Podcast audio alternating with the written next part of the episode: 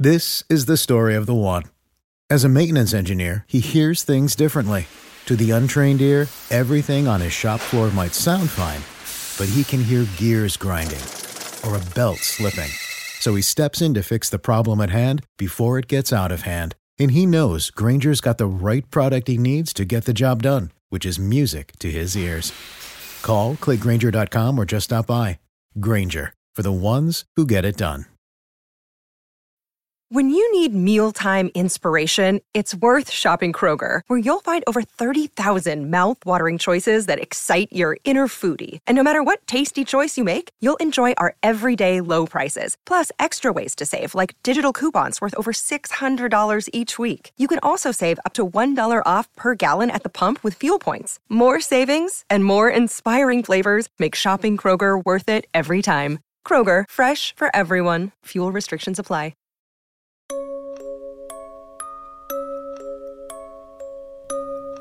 State ascoltando Giallo Quotidiano, il podcast che vi racconta ogni giorno quelli che sono gli sviluppi e gli avvicendamenti nelle storie di omicidi e misteri della nostra realtà contemporanea.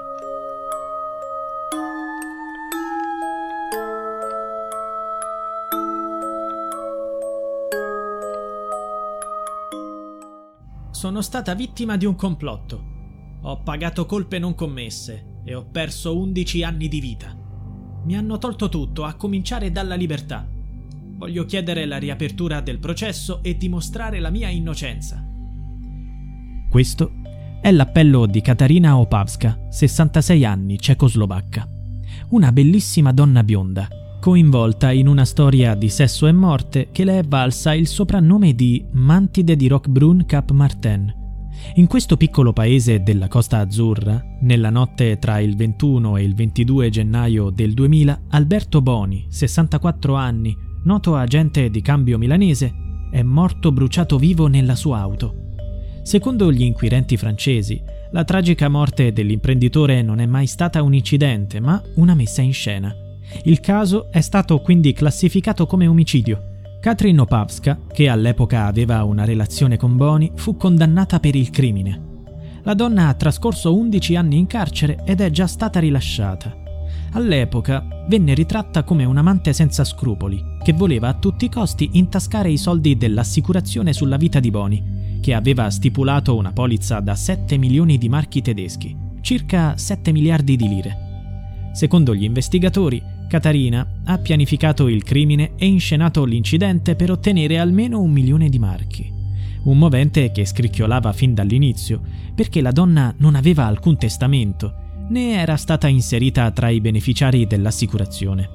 In caso di morte, quel gruzzolo sarebbe passato ai figli del manager.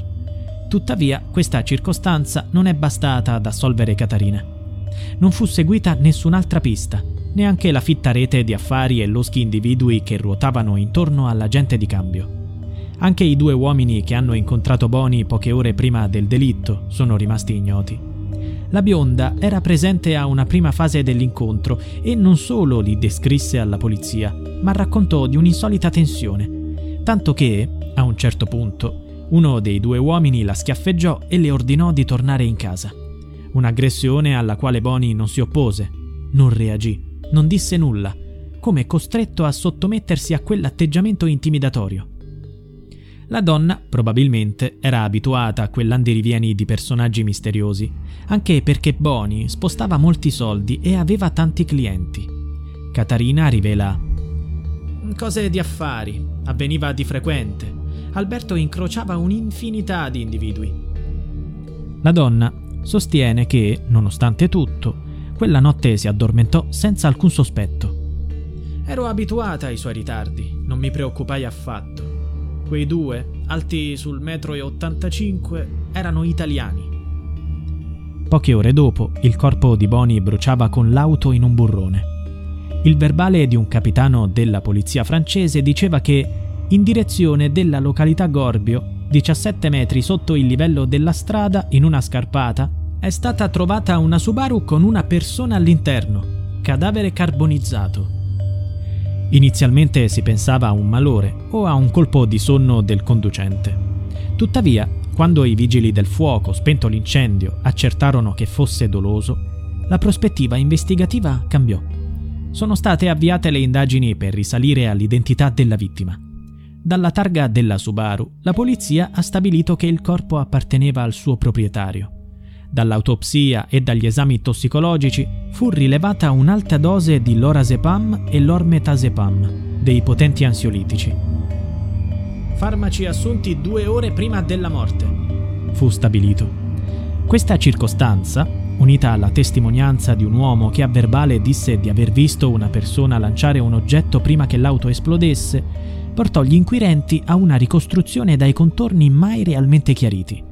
L'ipotesi dell'accusa è che Catarina avrebbe cospirato per eliminare il ricco amante con l'aiuto di due complici non identificati.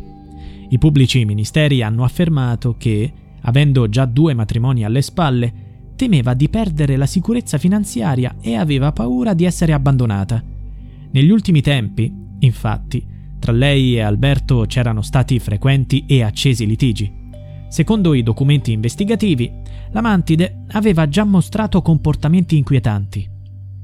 Secondo le rivelazioni di Laura, la figlia della vittima, una volta l'imputata fece cadere un asciugacapelli acceso nella vasca dove suo padre stava facendo il bagno. Insomma, per la famiglia, quello era stato un goffo tentativo di uccidere Boni e far passare la morte come una tragedia. Gli inquirenti affermano che la donna ci avrebbe riprovato riuscendoci. Quella notte, infatti, Catarina avrebbe imbottito Alberto di tranquillanti.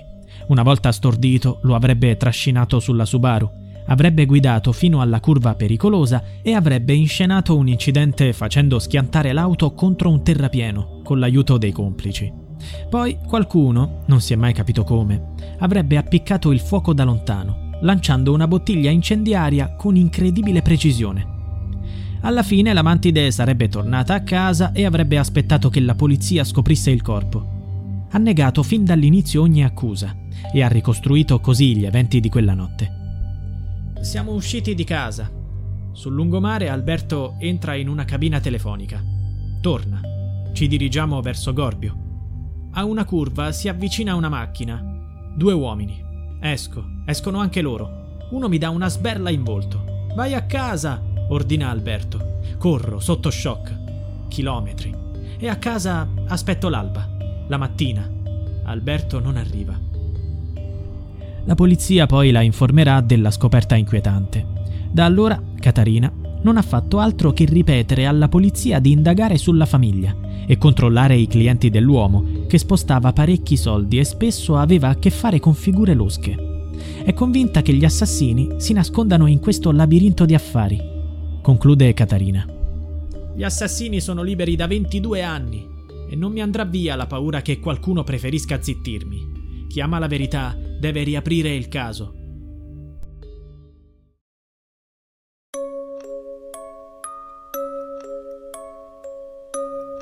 Giallo Quotidiano è a cura di Pierre Jacy. Se vuoi, puoi supportare il progetto con una piccola donazione al link in bio.